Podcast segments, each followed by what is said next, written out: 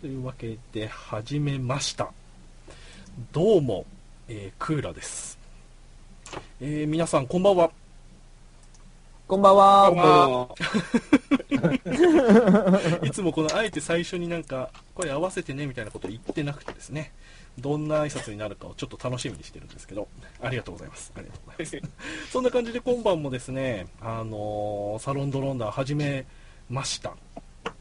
やったー、やりました。月2回でですね、まあいいペースでやってるかなと思っております。今回ですね、先ほども声が聞こえた通りですね、3人のゲストさんにいらしてもらってます。やったー。このテンションなんですか、いつも。おっさんゲーマーズのテンションをどうやって再現するか、こう自分は手探りなんですけどね、手探りする前にすっかりそういう空気になりそうで楽しみです。そんなわけでですね、じゃあ早速自己紹介、まあ一言ずつ自己紹介もらおうと思います。いつもですね、あいうえお順で、呼んでおります。そうなるとまずはカオルさんですね。はい、どうも、カオルです。まあおっさんゲーマーズの中では結構新しい方なのであれですけど、そうですか。はい、まあ最近ちょっとまだゲームに参加してないんで、ちょっと参加したいなと思っております。はい、はい、よろしくお願いします。はい、どうもカオルさんですね。初めてですね。はい、今回もおっさんゲーマーズの方たちと連絡を取って、カオルさんならみたいなことをですね言われましてね。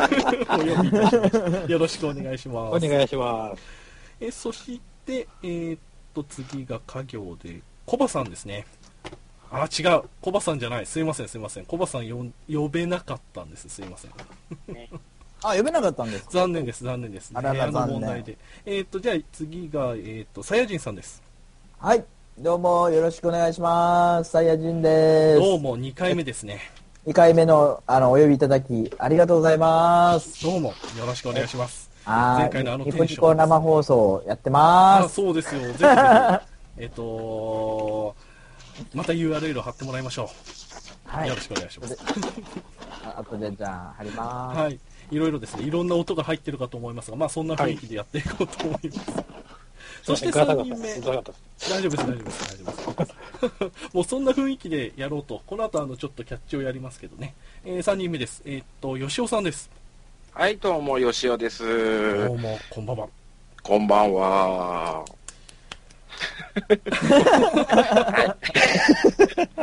いや、初めましてですね。そうですね、初めましてですね。PLではいつもおっさんゲーマーズの雰囲気を見させてもらってましたが、話すのが初めてだとなんか変な感じですね。そうですね、なんか声はお互い知ってるって感じなんでしょうね。そうなんですよ。よろしくお願いします。お願いします。そんな感じでですね、そう、今回結構ですね、いろんな人に声をかけたんですけど、なかなかいろんな都合でですね出られないという方も、コメントでですね参加してくれておりますので、ぜひですねよろしくお願いします。いろんなですね、今回のテーマはまだ言ってなかったですね。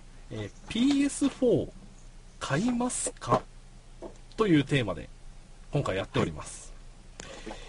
どうでしょうね、 PS4、ゲストさんたちで買った人は、はい、お2人、サイヤ人さんと吉尾さんですね。はい、吉尾さんはこうなんか煽られて買ったようでしたが。そうですね、かなり煽られましたね。いいですね、買わなきゃいけないんじゃないかぐらいの。確かにすごい煽られて、誰に煽られたかわかんないですけど大変でしたね。張本人がね。そのあたりもですね、この後ちょっと聞こうと思います。じゃあカオルさんはまだ。ああ、私はまだ全然買う気にもなってないです。そうですね、実はですね、自分もまだ買ってなくて、そしてまだ自分も買う予定がまだないんですよ。そのあたり今ちょうどバランス取れてるんじゃないかななんて考えております。2対2で。そうですよ。ただですね、コメント欄ではですね、買う予定がないというのが結構多いんですよね。どうですか、そのあたり、買った2人にとってはどんな感じでしょう。じゃあ吉尾さんからどうですか、吉尾さん。買ってから後悔した方がいいでしょうね。名言ですね。いきなり名言きましたね。さんさん言われてたことをそのまま言ってるだけなんです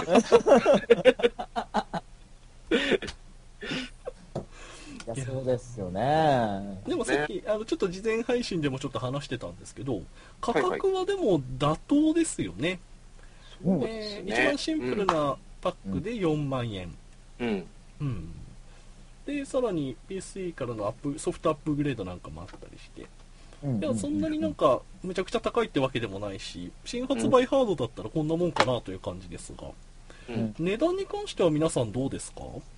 大満足です。おじゃあまだ買ってないカオルさんはどうですか？4万って聞いて。いやまあね、過去のハードからいけばまあまあ新しくなってまあこれぐらい妥当だろうとは思いますけど、でもいずれ安くなっちゃうんだよねって思うと。でかい。と思うと、うん、じゃあ別にも4万でなくてもいいかなって思いますね。そうですね、そうですね。そうなんですよね。過去の値下がりの様子を見てるとですね、今回もまだ様子見、はい、それで様子見っていう人も結構いるんじゃないかと思うんですよね。はい、そうでしょうね。あとはですね、自分が最初様子見なもう一つの理由が、最初の不具合問題があるんじゃないかと踏んでたんですよ。ソニー製品ということで、最初になんだ初版品っていうんですか、最初に出たやつはなんか不具合がありそうだというのもあってですね、様子見てるんですけど、でも今んとこ特にないですか？ないです、全然ないです。ですよね、ですよね、はい、いやすごいいいことだと思います。いいことだと思います。あ、そういえば陽介さんが、そうだ、陽介さん買ったんでしたね。そうです。ね、陽介さんはポッドキャストで今回は見送るんですよちょっと買わないんですよねってあつこさん珍しいじゃんって言ってるポッドキャストを聞いたその日ぐらいに実は買ったっていう、ほらーみたいなやっぱりーってみんな予測してただろうなっていうそうですバレちゃったそうなんですよ。陽介さんもなかなかその辺の振りがうまいですよね、うん、振りということでそんな感じで、値段と買ってる買ってないと値段とあと不具合の話、うん、でも順調ですよね。はいですね、はい、あ、一つ不具合のことに言って言うと、はい、僕ソニー製品、はい、ローンチで買ったプレイステーション2、はい、ローンチで買いましたけど、はい、最後の最後まで壊れなかったんですよね。で、ローンチで買わなかったプレイステーション3、新型っていうか、ちょっと1個新しくなって、ね、プレイステーション2の互換機能が抜けたやつから買ったんですよ。はいはいはいはい、はい。うん。買って半年ぐらいでちょっと不具合が出まして。そうですか。ローンチじゃないですよ。で、薄型がちょうどそれぐらい、ちょっと後から出て、はい、で、薄型に変え直して、はいはいはい、1年半か2年ぐらいで壊れましたね。でもプレイステーション2のローンチで買ったやつは最後の最後まで壊れずに動いてました。お、そうですか。なかなか珍しいパターンじゃないですかね。うん、そう、珍しいパターン。素晴らしいですね。素晴らしいです。そうなんです。大事に使えてると。だから運です。そうですね。それは確かにそうですね。でも私の PS3 は買って5時間後に壊れました。もう運です。運ですからね。買った当日、起動5時間後に内部温度アラームのアラーム音とともに起動できないっていう不具合に落ち込みましたけど。また5時間っていうのがすごい微妙なとこですね。はい、で、頭きたので、はい、電話をかけまくりですね。で、中華製だったんですよ。ああ、言ってましたね。で、一応その頃、まあ今も、こうもそうでしょうけど、木更津工場制っていうのがありましてですね、はい、電話でその担当者にですね、はい、それを持ってこいと、それじゃねえと受け付けねえと言ってから、はい、そいつが来てから一応それは未だに現役で動きますね。おー、いいですね。はい、あー、やっぱそうか、ある程度それもあるんでしょうね。はい、で、過去の PS1、2も当然ローンチで買って、はい、2は半年で1回目のトラブル。リスクが読まないと。ありがちですね。でも1は全然壊れなかったですね。でも問題っていうか、うん、あって結局途中買い替えてるんですけど、うんうんうん、初代のやつは未だに実家に置いてありますけど、起動して動きますよ。いいですね、いいですね。うん、本当に運ということになってしまいますね。いや、俺は運だと思いますよ、本当に。そうですね、そうですね。まあ、出費不良系もしょうがないところですけどね。うん、でも少なくとも思ったよりは今回は少ない。あ、思ったよりはっていうか、今回全然話題にはなってないので、そこは大きいなと自分は思ってるんですけどね。うん、ですね。3の時よりかは少ないですよね。そうですね。3の時は結構すごい騒ぎになりましたよね。うんうんうん、そうですよね。そうですよね。そういう意味でもなんか今後順調に伸びていきそうだなと今は思っているところです。そうですね。うんうんうん、ただ、ね、一応初期ロットのソニーの儲けっていうのがなんかネットで出てましたけど、はい、1台売っても1500円ぐらいしか一応儲からないと。生産コストを考えて、で、それを払って輸出の分だ、輸送料を払うと、結局1500円ぐらいしか儲かんないと、1台。っていうのを聞いて、で、この間2日間で、名前何だっけなっていうのが出てて、計算したら一応5個ぐらいは2日間で稼いだんだな。っていうのは計算できましたけどね。でも5億でいいのこんだけ売ってると思いましたけど。そうね、あ、そうなんだ。結構薄利ですね。で、まあ今回 PS4 もそうですけど、はい、Xbox One もなんかそんなぐらいしか実は儲けがないんだよなんていうのが出てた。ネット上なので本当か嘘かはちょっとあれですけど、そういうネタが出てましたよね。はいはいはい、出てましたね。はい、ちょっとそうか、据え置き機のなんだ将来がちょっと不安になるデータですね。そうですね。ちょっとですね、後半とか終わりの方にですね、その次世代ハードというくくりで、箱案とかですね、そっちにも広げて話していこうかと思っております。はい。しばらくはですね、PS4 についてですね、いろいろ聞いてみたいと思ってます。はい、そう、で、最初買うか買わないかで言うと、値段と不具合が自分は引っかかってたんですけど、今回はですね、うん、PS4 は両方クリアできてるんじゃないかなと思います。うんうん、じゃあ、そのなんだマイナスの方の壁はなくなったとして、うん、じゃあ買ったお二人に聞きたいんですけど、プラスの方でこれがいいんだよと、これを体験してほしいんだよっていう何かはありますか？もう完全、あ、僕からじゃあ言っていいですか？あ、ぜひぜひ。あ、いや、完全にシェア機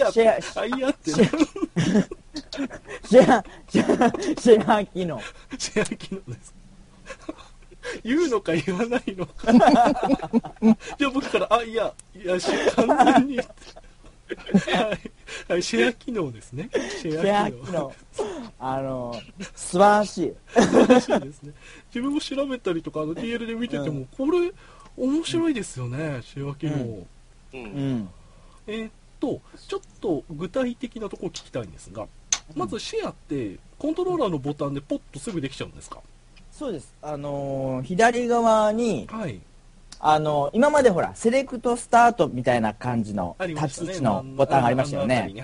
あれがなくなっちゃってて、はいはい、タッチパネルになって、そうタッチパネルになってまして、その隣の上の方ですね、にの左側にシェアボタンがついてて、それを押すと現段階では Ustream と Twitch どちらかにで配信がボタン一つでできるっていう、で、あとはコメントをこうテレビ画面上に表示させますかとか、はい、させませんかとかっていう、その細かい設定とかも割り方、基本配信に必要なものは揃ってますね。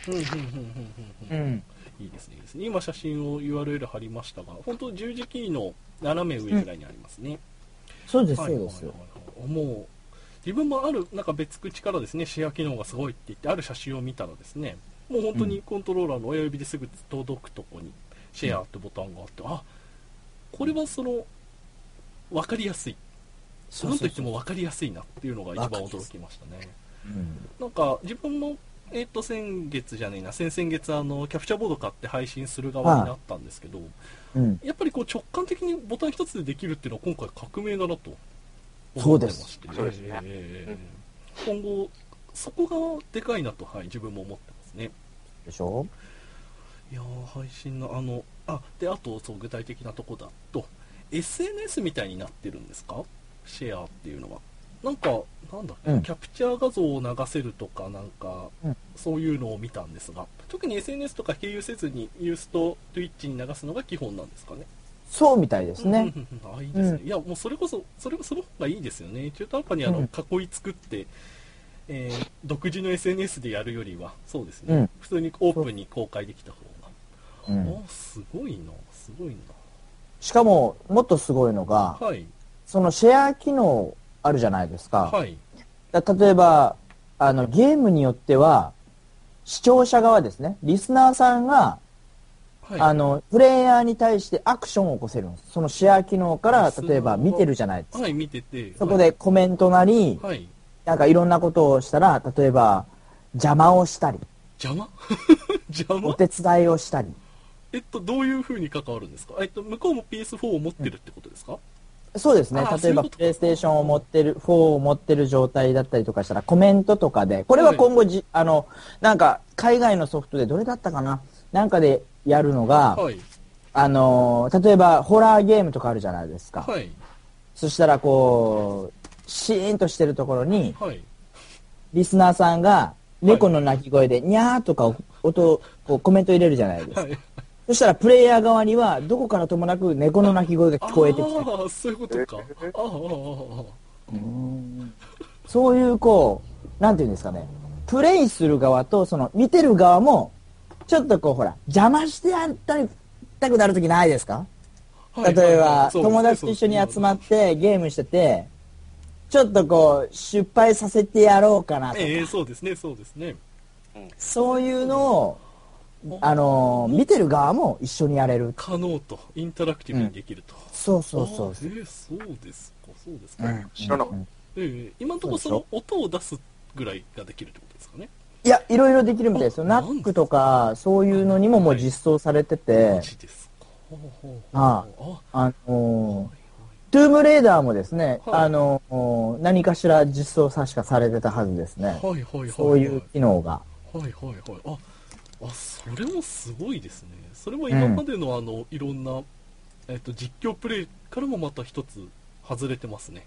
そうですね。一段上に行った。それを公式がやるんですもんね。すげえ。そうです。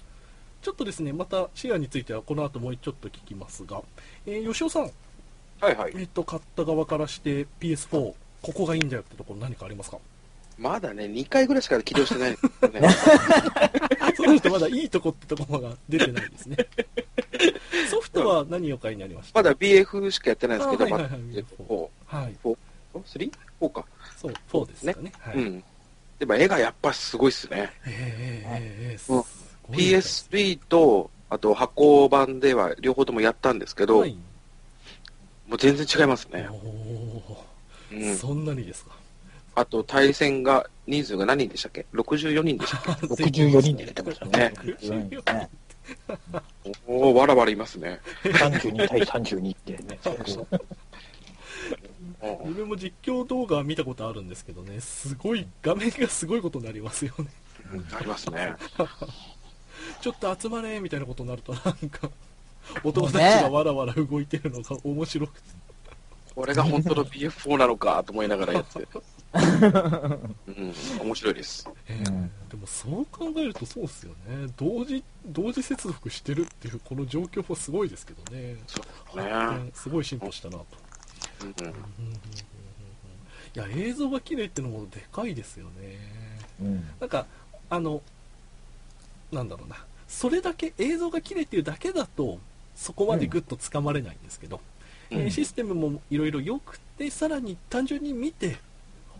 綺麗だなと、リアルだなと、単純にその感動は大きいですよね。いや、綺麗になるのは分かってたんですけど、ここまで綺麗かっていう感じでしたね。いいですね、いいですね。確かに。大事ですね、まだ。ぜひぜひ今後もいろいろシェア機能とか試してもらいたいなと。そうですね。吉尾さんの吉尾チャンネルがですね。解説ですか？解説しました？吉尾チャンネルは。いや、してないですよ。ユーストリームとかで配信しようかと思ったんですけど、ID とかそういうの忘れちゃって、ね、入れてる間に、まあ、もういいやと思って。いや、でもちょっとありますね、ちょっとありますね。って感じです。でも今のその壁もさっきのシェア機能でもありますけどね、まあ、ボタン一つでポッてできるのはやっぱ大きいですよね。気にせず、もう一回設定しちゃえばいつでもできるっていうの、これやっぱ革命だよなと思いますね。最初ちなみに最初ユーストと Twitch 選べるって言ってましたけど、もう少し具体的に聞くと、どういう感じになるんですか？ボタンを押したらまず2つ選ぶ感じになるんですか？そうです。右と左で出ます。あははは。で、こっちって選ぶともうすぐ。そうです。だってもうどっちの部屋に入りますかみたいな感じで選択が2つ出て、はいはいはいはい。で、じゃあユーストリームにしよっかなっていう感じだったらもうそのまま決定ボタンで。はい。もうそれでもそうです。ID とか登録してたら、もう事前に登録なりなんなりしてたら、そのままもうポンと配信がスタートする。すげえな。すごいですよ。すごいですね。なんか自分のキャプチャーボード買ったタイミングがすごい悪かった気がしてきましたね。ああ。PS4 でできちゃうんですもんね。うん、できちゃいますね。今後ニコニコ生放送にも対応予定らしいですよ。らしいですね。書いてありましたね。すげえな。どうなっちゃいますかね。さっきシェア機能について、事前配信でちょっと話してましたけど、あまりに手軽になりすぎて、あとカメラがついてる問題もありますよね。今後なんかいい方向ももちろん期待してるんですけど、ちょっと怪しい方向も不安になってきますよね。そう。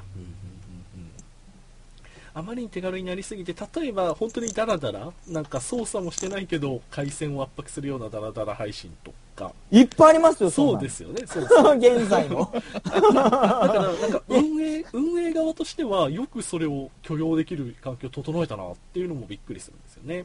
ユーストとか Twitch がサーバーを増強したのかよく分かりませんが、Twitch はですね、やっぱりゲーム専門チャンネルだけのことはあって、はい、そういった類の放送を番対象になってるみたいです。要はゲーム画面を配信してないものに関しては禁止っていうふうに、そう処置を取ってるようですね。いいですね。それぐらい割り切ってくれると。ただユーストリームに関してはその辺なんもないみたいですね。その辺がなんもないんですね。なんもないみたいですね。じゃあもうちょいその大人の話はですね、もうちょい後にじゃあ回しますか。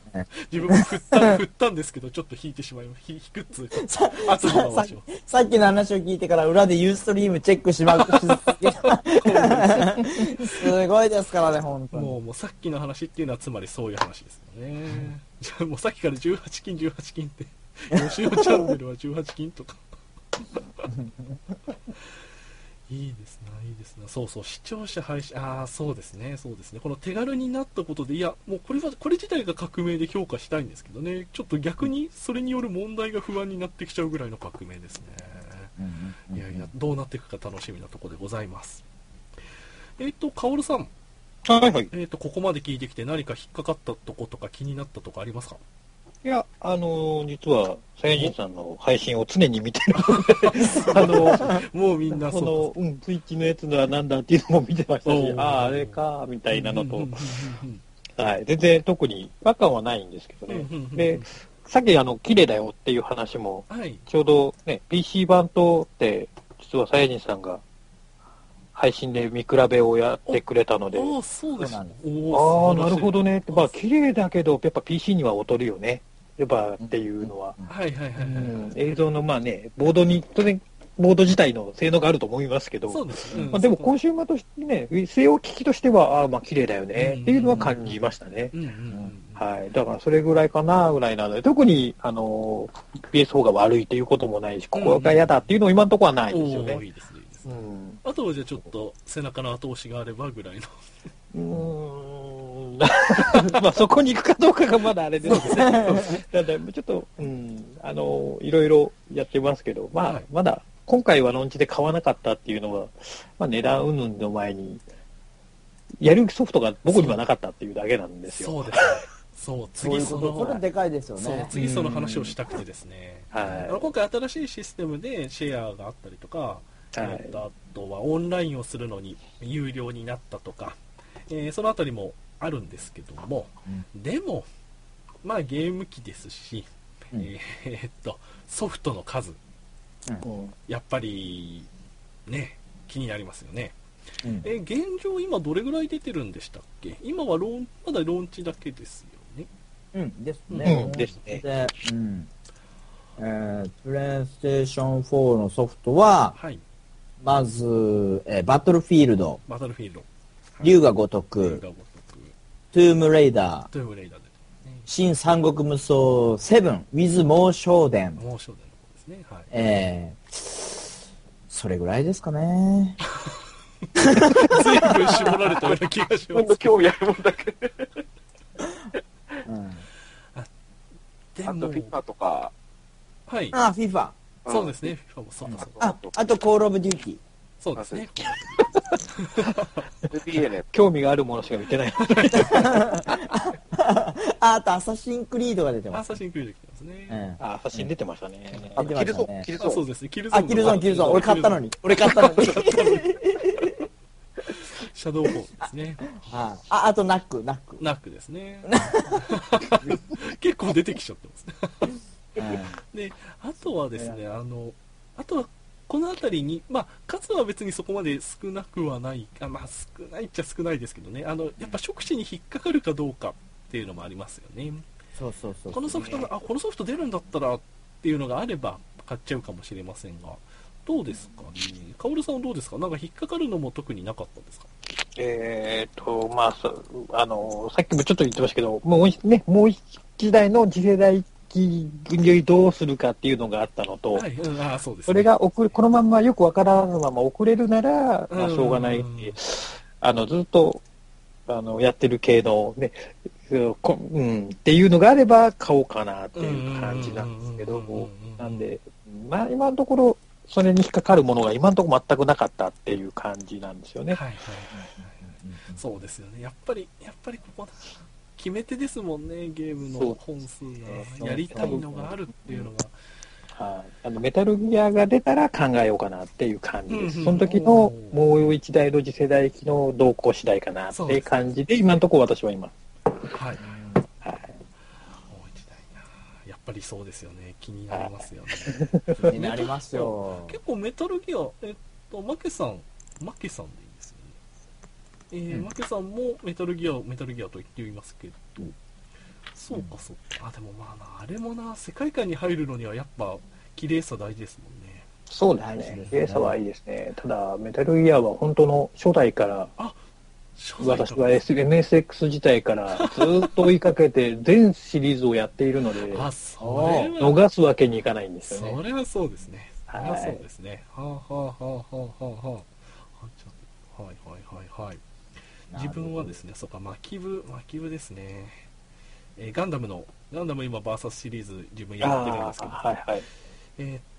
今月か来月にゲーセンで稼働するんで、2年後ぐらいに多分家庭版出るんですよね。それが一つ予想してますけど、まだそれぐらいですね。はい、とかですね。やっぱそうですよね。タイトルがなっていうところですね。どうですか、そのあたり今後、今後だとちょっと次世代機の話と兼ね合ってくるので、じゃあちょっと後に回します。はい、もう一つですね、ちょっと聞きたいところがあって、ビータでリモートプレイができると。そう。これって結構でかいんじゃないかなと自分は思ってるんですが、あれって Wi-Fi がないとダメなんですかね。いや、聞く話によると、はい、室内は Wi-Fi なしで大丈夫です。つまり本体周り、は全然大丈夫で、お外に出た時に Wi-Fi が必要だっていうことですね。でも Wi-Fi があればできるんですね。ちなみにほら、ビータって 3G 回線版があるじゃないですか。はい。今それはダメなの。Wi-Fi 経由じゃないとリモートプレイはできないです。なんかラグいらしい。ラグいんだ。なるほどね。iPhone でできる。えテザリングして。あ、そうそうそうそうそう。だから 4G 回線じゃないとダメよってことなんだろうね、多分ね。そうですね。そうです。はいはいはい。まあ、Mac とか行ってみたいな。Mac とかも、モバイルを持ってない人は Mac とか。でも、まあ、コーヒー屋さんですね。コーヒー屋さん。またコーヒー問題に話がずれていきそうですけどね。なんだなんだ今、やめた、頭の中コーヒーが回ってしまった。リモート機能についてはもう実際ビータとプレイステーション4を今現在持ってる吉尾さんがですね、多分詳しいんじゃないかな。詳しいですね。はい。サヤシンさんができるって言って、バトルフィールドも言ってたから、やろうと思って、一応登録したんですね、で。やろうと思ったんですけど、できないみたいなんですね。ガセだ。まさかの。いやいやいやいや、できます。ですね、じゃあちょっと、じゃあ、お話をですね。ビータ用意しましょうか。ですね。はいはい。これだったっけな。でもボタン足んなくないですか？そう、それを聞きたいくてですね。ボタンが足りないよね。L2、R2 ないですよね。そうですよね。僕もその辺どんな感じなのかなとは思うんですけど。システム上すでにどうなってんですかね。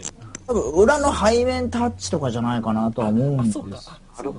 ああ、背面をやっと使うんだ。そう。ボタン追加の意味で使えるってことですね。表のタッチパネルを触るとか。そう、多分もしかしたらそういうパターンだったりするのかもしれないんですけど。僕のフレンドで多分黒子大輔さんっているんですね、はい、でその方もプレイステーション4とビータと両方持ってあってで YouTube の方に、はい、実際動かしてやってみてる動画をアップされてます。お、うん、そこをちょっと探してるでもすごいリアルタイムで動いてましたよ。そうですか。なんか画面も解像度はもう十分めちゃくちゃ綺麗。そうですね。大きさの割には少なくとも綺麗です。であとなんだっけロールプレイング系だったらまったりね家から出てできるなとかそういう話は聞きましたけどね。そう。でも普通にそのスピード感ある FPS アクション系をできちゃうんだったらそれはすごいですよね。そうと思うんですよね。など、見つかりましたらぜひ URL をちょっと貼りましてください。見つかったら貼ります。お願いします。そんな感じですね。ちょうど今半分過ぎたぐらいでございます。そろそろですね。本題と言いますが、次世代機の話とですね、将来の話をですね、していきたいんですけど。そろそろコメントをですねポツポツ拾おうと思いながら、なかなかいやでも皆さんいろんな意見くれてですね拾いきれない状態ですね。いやでもおっさんゲーマーズの雰囲気はよく伝わってきます突っ込まれの感じがやっぱりねPF4 はできないですよね。ああそうですか。できないのか。ただいまこのコンテンツを遊ぶことはできませんって言うのはなんでできないんですかね。いやなんでってボタンが足りないからじゃないですか、やっぱり。でも、やってる動画をアップしてるんですけどね。なんか制限があるの？なんか不具合があって、今はできないってこと？ああ、そういうことかもしれないですね。その不具合とか制限の話だと、シェアでも、ここは映せないよとか、そういうシステムがあるらしいんですけど、この画面はダメとか、ここではダメとか、そういうのもあるみたいで、なんかそこちょっと補足なんですけど、ニコニコとか Twitch とかあの辺ってその辺グレーだったじゃないですか。制作者側会社は OK 出してる出してないとか、あとは実際配信してみたら制作者側がちょっとそれダメって言ってきたりとか、グレーな部分があったんですけど、今回本体で気軽にできて、さらにそこのダメなとこといいとこが明確になってることで、グレーがちゃんと白黒はっきりついたんだなっっていうのを聞いてですね、うんうん、それもいいことだなと思ってますね。そうですよね。龍が如くをですね、はい、配信しようかなと思ってそのままシェア機能を使ったら、うんうん、おうおう、シェアを開始するっていうボタンの項目が押せなくなってます。はいはい、あ、じゃあ今龍が如くは、うん、まあ、少なくともその画面はダメということですね。そうですね。何ですかね、闘技場っていう。はい、場所があるみたいで、はい、そこは配信ボタンで押せるらしいんですけど、その他はストーリーとか、うんうん、ああそういうことか。うん、陽介さんも似たようなことを言ってくれてますね。イリーガルな匂いが一切しなくなると、そうそう、ちょっと怪しいねっていうところはしなくなるっていうことですね。うん、はいはいはい、いろいろ。あとは配信シェアの話で、鍋さんが、配信者、視聴者と配信者だと配信者の方が多くなっちゃうっていう問題とか、うん、シェアに関してはいろいろ気になるところありますね。はいはいはい。あ、ちょうど見つけました。そういえばバトルフィールドの。ここにツイッターと、じゃあツイッターと、ここに貼りましょう。はい、お願いします。まあ、そんな感じで。今、BF4 のリモートプレイ検証動画ですね。はい、そうそうそう、はい。ぜひ見てみてください。ああ、これ、はい、お、すげえ。あ、これなんか分かりやすそうですね。ぜひ見てみてください。ではですね、一応私司会ということで、じゃあ先に進めますが、はい、後半ですね、次世代機に話を広げてですね、はい、今後の展開をですね、ちょっと予想してみたりしたいと思います。ですね、さっきから次世代機とわざわざぼやかしたのはですね、もう1台の方の次世代機がですね、気になるわけですよね。うん、この問題は、どうなりますかね、どうなりますかね。箱ワンでいいんでしたっけ。はい、箱ワンですね。箱ワンでいいんですよね。Xbox One、通称箱ワンがですね、はい、今後来ると。今年中には来るんでしたっけ、夏。多分来ると思うんです、ね、まだ明確にはなんか、うん、出てないんでしたっけ。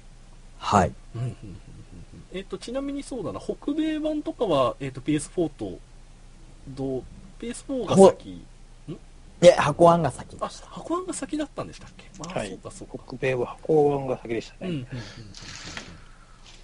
そんでまだ国内はそうか未定なんですね。360の最後の方っていうか、去年か一昨年ぐらいから360のこの市場が随分絞られてきてたのは、うん、なんだろうな、マイクロソフトの何か思惑があったんですかねとか、まあまあそのあたり、まあちょっと今のはいきなり確信に行き過ぎたのでぼやかしておきますが、箱はどうですかね、いつ頃来ると予想してますか皆さん。いつ頃来るんでしょうね。いつ頃来るんでしょう。いつ頃だと思いますか、カオルさん。いや、俺的にはもう今すぐにでも発表していただきたいぐらいな感じですね。だ、まあ、あとは、まあ、ソフトが何がついてくるのっていうのはちょっと出てくると思いますけど、まあでも、この時期なので、次の時期から考えると、6月か7月までには出てほしいなって感じですね。そうですね。はい。なんだ、ゲームソフトとかゲーム機商戦だとどのあたりが熱いんですかね。9月、7月、夏とか、ボーナスの意味でボーナス商戦の6月か、あとはクリスマスの12月とかですよね。そうですね、その2つがよく言われますね。6月あり得るかな。いや、早く発表してほしいところですね。予定とか、なんか秋とかそれぐらいでもいいから、なんか情報欲しいところですよね。うんうんうんうん、語呂合わせの好きなソニーさんとは違うので、多分そのぐらいの本当に商売としてやってくるんじゃないかなと思ってはいるんですけど、うんうんうん、そうなってくると、まあ将来そうですね、箱ワンとの兼ね合い、箱ワンのが出るならとか出なくてもとか、まあそのあたりの様子見もあるので、情報は欲しいとこですよね、うん、そうですね。それ吉尾さんはいつだと思ってます。はい、出ないんじゃないですか。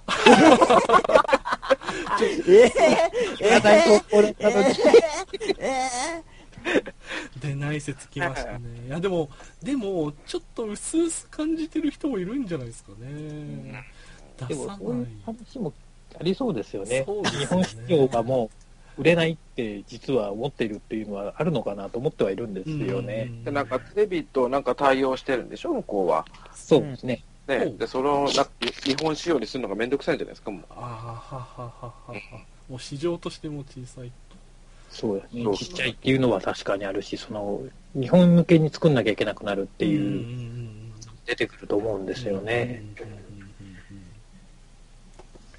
そうかそうか。いやもうなんかですね、自分の中では PS3 と360となんだろうな、もう二大巨頭というか、二大っつうか、そのなんだ、真面目なコンシューマーゲーマーにとっては二大巨頭みたいな感覚があったので、今回もですね PS4 と箱はもうセットというかほぼ同時で争ってくんだろうなとかぼんやり思ってたんですけど、まあこういう事態になってですね、結構驚いてますね。まあそうやって移り変わっていくのかなとも思うんですけどね、どうなることやらと。さて、箱ワンとですね、じゃあ、まあ、未定でわからないとなると。じゃ今度は PS4 にちょっと視点を戻してですね、ソフトがローンチではまあ少なかったと。で、まあ、箱ワンとの兼ね合いもまあ、よくわかんないとなると。今後ソフトの、なんだろうな、充実具合はどうやって進んでいきそうですかね。例えば PS3 だったら、ですね、初期はなんか不具合とソフトのローンチの少なさでしたけど、何年後ぐらいでしたっけ、発売から3年か4年してぐいぐいとソフトも充実してきて、安くなって普及してきてなんてことがありましたけども、今回の PS4 はどれぐらいで、さらに伸びると思いますかね。僕個人的には今年 1,2 年でかなり伸びると思ってます。おお、そうですか。なぜかって言ったら、まずほら売れてるやないですか実際。そうですね、そうそうそう、スタートダッシュ、本体が、ってことはスタートダッシュが早かったってことは、それだけ持ってる人も多いってことですよね。ああ、そうですね。ね、そしたらそれなりにソフトも出しゃ売れるっていう。ああ、そうかそうか、そうですね。だからそうだからそれなりにソフト会社は集まると思うんですよ。そうか、市場が大きくなる。そうで、プレイステーション3の場合は本体が売れてない、品薄だった、不具合が出た、市場が狭かったじゃないですか。だからやっぱり市場が大きいプレイステーション2でずっと出し続けてたし、Wii もその頃は結構開発がしやすいっていうか、そんなにね HD 画質でもなかったから日本の会社的には開発しやすいっていうところもあって出てたじゃないですか、極端な話で言えば。まあもうそれこそどんだけ持っている人が多いかですよね。そうですね。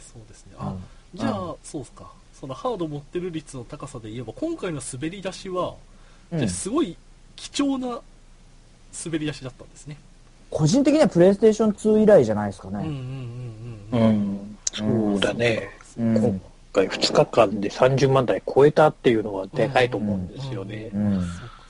だから、それから言うと、多分今回、まあ、対抗馬のハードがないっていうのが大きいんだと思うんですよ。そう、そこがでかい。で今回箱ワンとか言ってる箱ワンが全く日本市場わかんないっていう状態で、今目の前に次来る次世代機って、まあ、Wii U がありますけど Wii U と全く別物じゃないですか。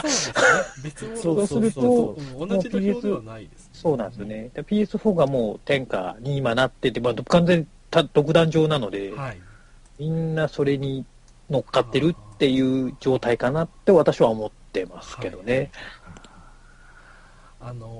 そうなってくる。じゃあこの先制攻撃というか、先に市場を広げられているのは成功だと思うんですが、そうなってくると、去年の何でしたっけ、 E3 でしたっけ、あれで箱ワンも PS4 もいろいろ情報を出してましたけど、うん、その後なんだかんだあってこうなったわけじゃないですか、うんうん、そうなると PS ソニーのやり方もこう正当化されちゃったのかなという面もあるんですかね。いやあれねXbox が、はい、発表した時に、はい、ディスクの中古対策みたいなのとかを言ってたじゃないですか。そうですね、はいはい、あれがですよ、うん、あれが本当の意味がちゃんと伝わってなかったんです。はいはいはいはい要は今 steam ってあるでしょ。 steam、はい、あります steam ね。あれほらどの PC から使っても要はアカウントとあれさえあればディスクいりませんよって、ええ、もう例え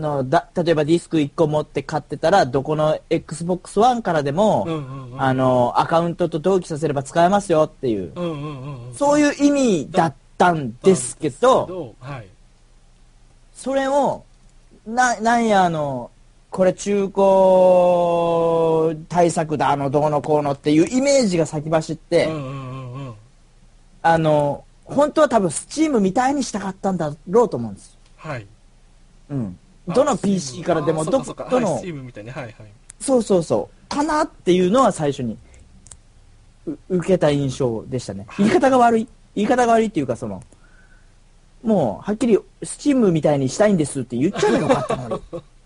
うん、そうですね。ああそうかそこそうですね中古市場ゲーム業界の人がみんな注目していたのもあったんですよね、うん、中古市場はどうなるんだと、実際お金に直結する話ですからね、どうなるんだっていうのもあって、うん、であとはまあプロモーションなのかマスコミ側、うん、メディア側なのか、うん、いろいろあって誤解が広まっちゃった感はありますよね。そうなんですよ、うん、そこですわ、うん、ちょっと切れちゃった。自分はあはい自由だな自分はもうコメント見ながらそのギャップにずっとクック笑ってたんですけど吉尾さん薫さんいつものサイヤ人さんとはどうなんですか。酒が足んないですね、まあ、うん、足んないよねちょっと真面目に話そうという感がなっちゃったじゃあこの後はですねこの後ちょっと加速していきましょうかね。はい、実はですねこの番組後にですね外伝っていって出入り自由の放送枠を設けておりますので、そこに向けてですねサイヤ人さんを酔わせようかなとか企んでますまた外伝始まるときに注意書きは言いますのであまりお気になさらず自由参加という感じです。そんな感じで今後外伝やりますが、そろそろですねクライマックスに入ってきてます。はい、はい、でこれがなんだろうなこれが実は一番聞きたかったところなんですけど、今 Steam って話出てきましたね。自分も一昨年だかの年末セールでこんなものがあるのかと知ってしまいましてね、それ以来のスチーマーですが正直 Steam と PS4 だと今後どうなっていくと思います。ですねこれ僕言っちゃったいや言えばいいよしよしいやSteam を現在吉尾さんは利用されてます？やってないです。やってないですよね。うん、じゃあ逆にどういうイメージを持たれてます？スチームに。うん、スチームにそうです。イメージ。いや難しそうだよねなんかねやっぱり。うん、そうですね。やっぱパソコン全くいじらないような人にとっては、ポットとか言われてもよくわかんないし、うんうんうんうん、そういうねやっぱちょっと敷居高いよね。そうですね。うん、そうだと思います。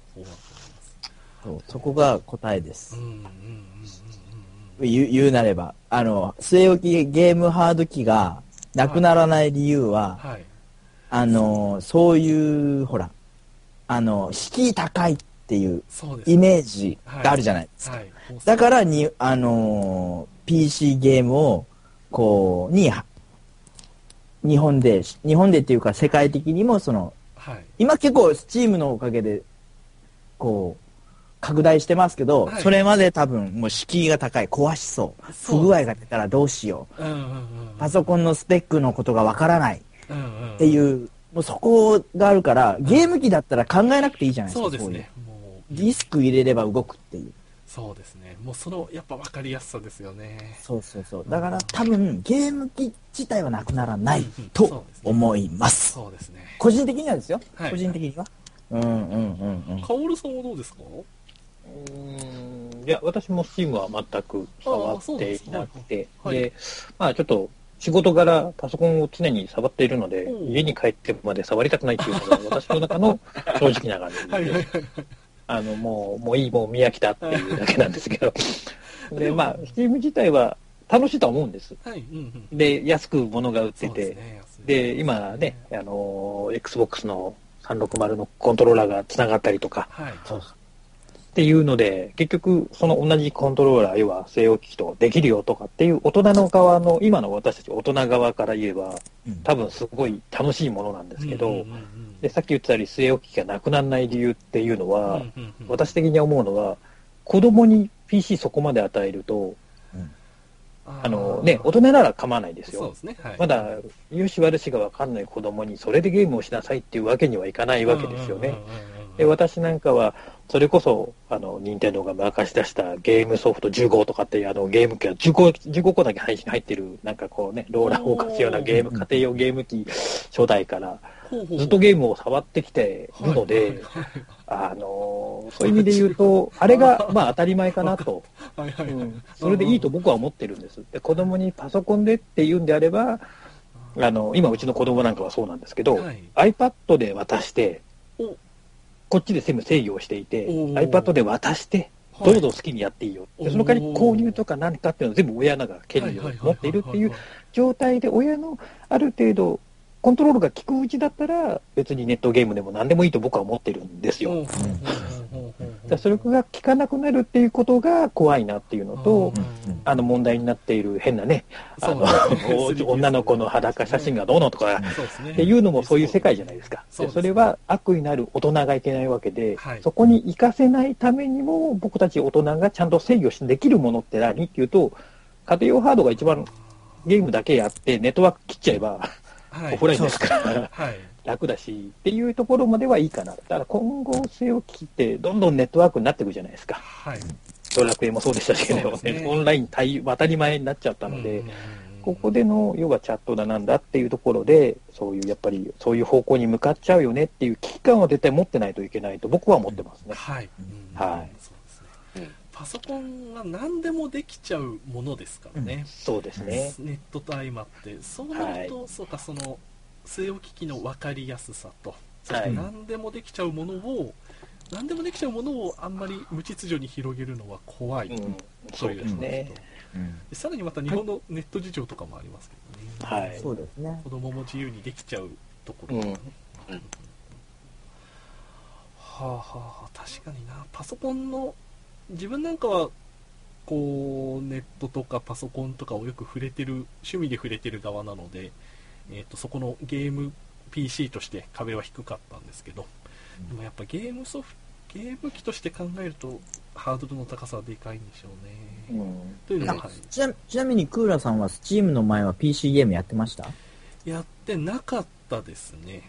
そうですよね。結構そういう方多いんですよね、はい、Steam はほらもうあれができてるから、はい、ゲームをするにも買うにもゲーム機みたいな感じじゃないですか。もう一番ゲーム機に寄せてる PC ストアじゃないですか。 PC ゲームストア。そうですね、はい。西洋機器のソフトとかいっぱいありますし。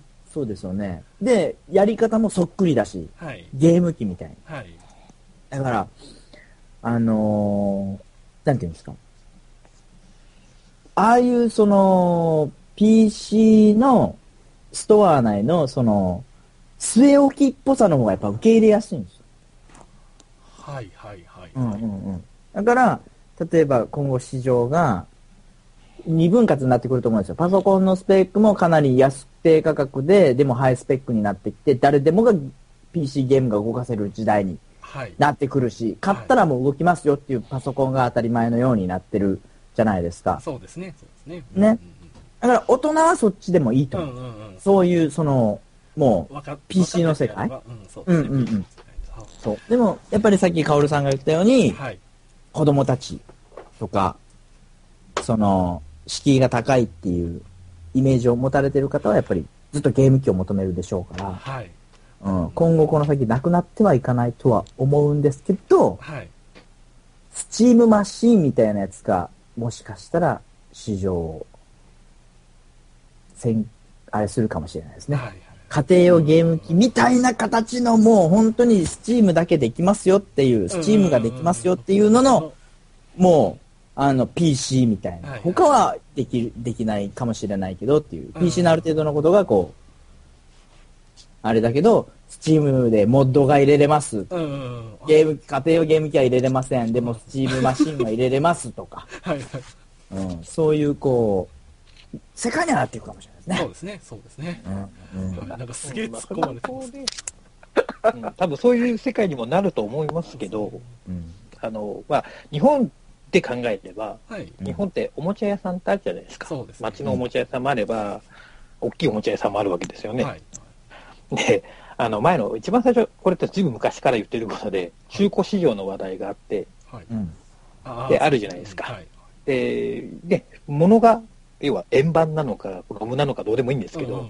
物の売り買いがあっておもちゃ屋さんが成り立ってたわけですよね、はい、でこれが今、まあ、3DS とかもやっちゃってますけど、うん、それだって一番最初そのおもちゃ屋さんがじゃあお前のハード売らねって言った事件があったじゃないですか、過去、はいはい、だから両方売るよって今もやってるわけですよね、はい、で今のさっきサインさんが言った通り、はい、その Steam のってなっちゃうと結局ダウンロード販売がメインですよね。そうですね、そうなると日本のビジネスとしてですよ、日本、まあ、他の国はどうかわかんないですけど、はい、多分どっかで規制はかかりますよねっていうところだけは絶対出てくるよなと思ってはいますよね、うん、今の話を聞いてるだけであれば、うん、市場の問題で規制ありそうですね、うんうん、そうですね、お金は動きますけど、 そうですね、うん、それが海外に流れるのは困るっていう人もいれば、いろいろあると思うんですよね、うんうん、そこは今後でかそうですね。そうですねしかしだいぶ大人の話を感じになっちゃいましたね。そうです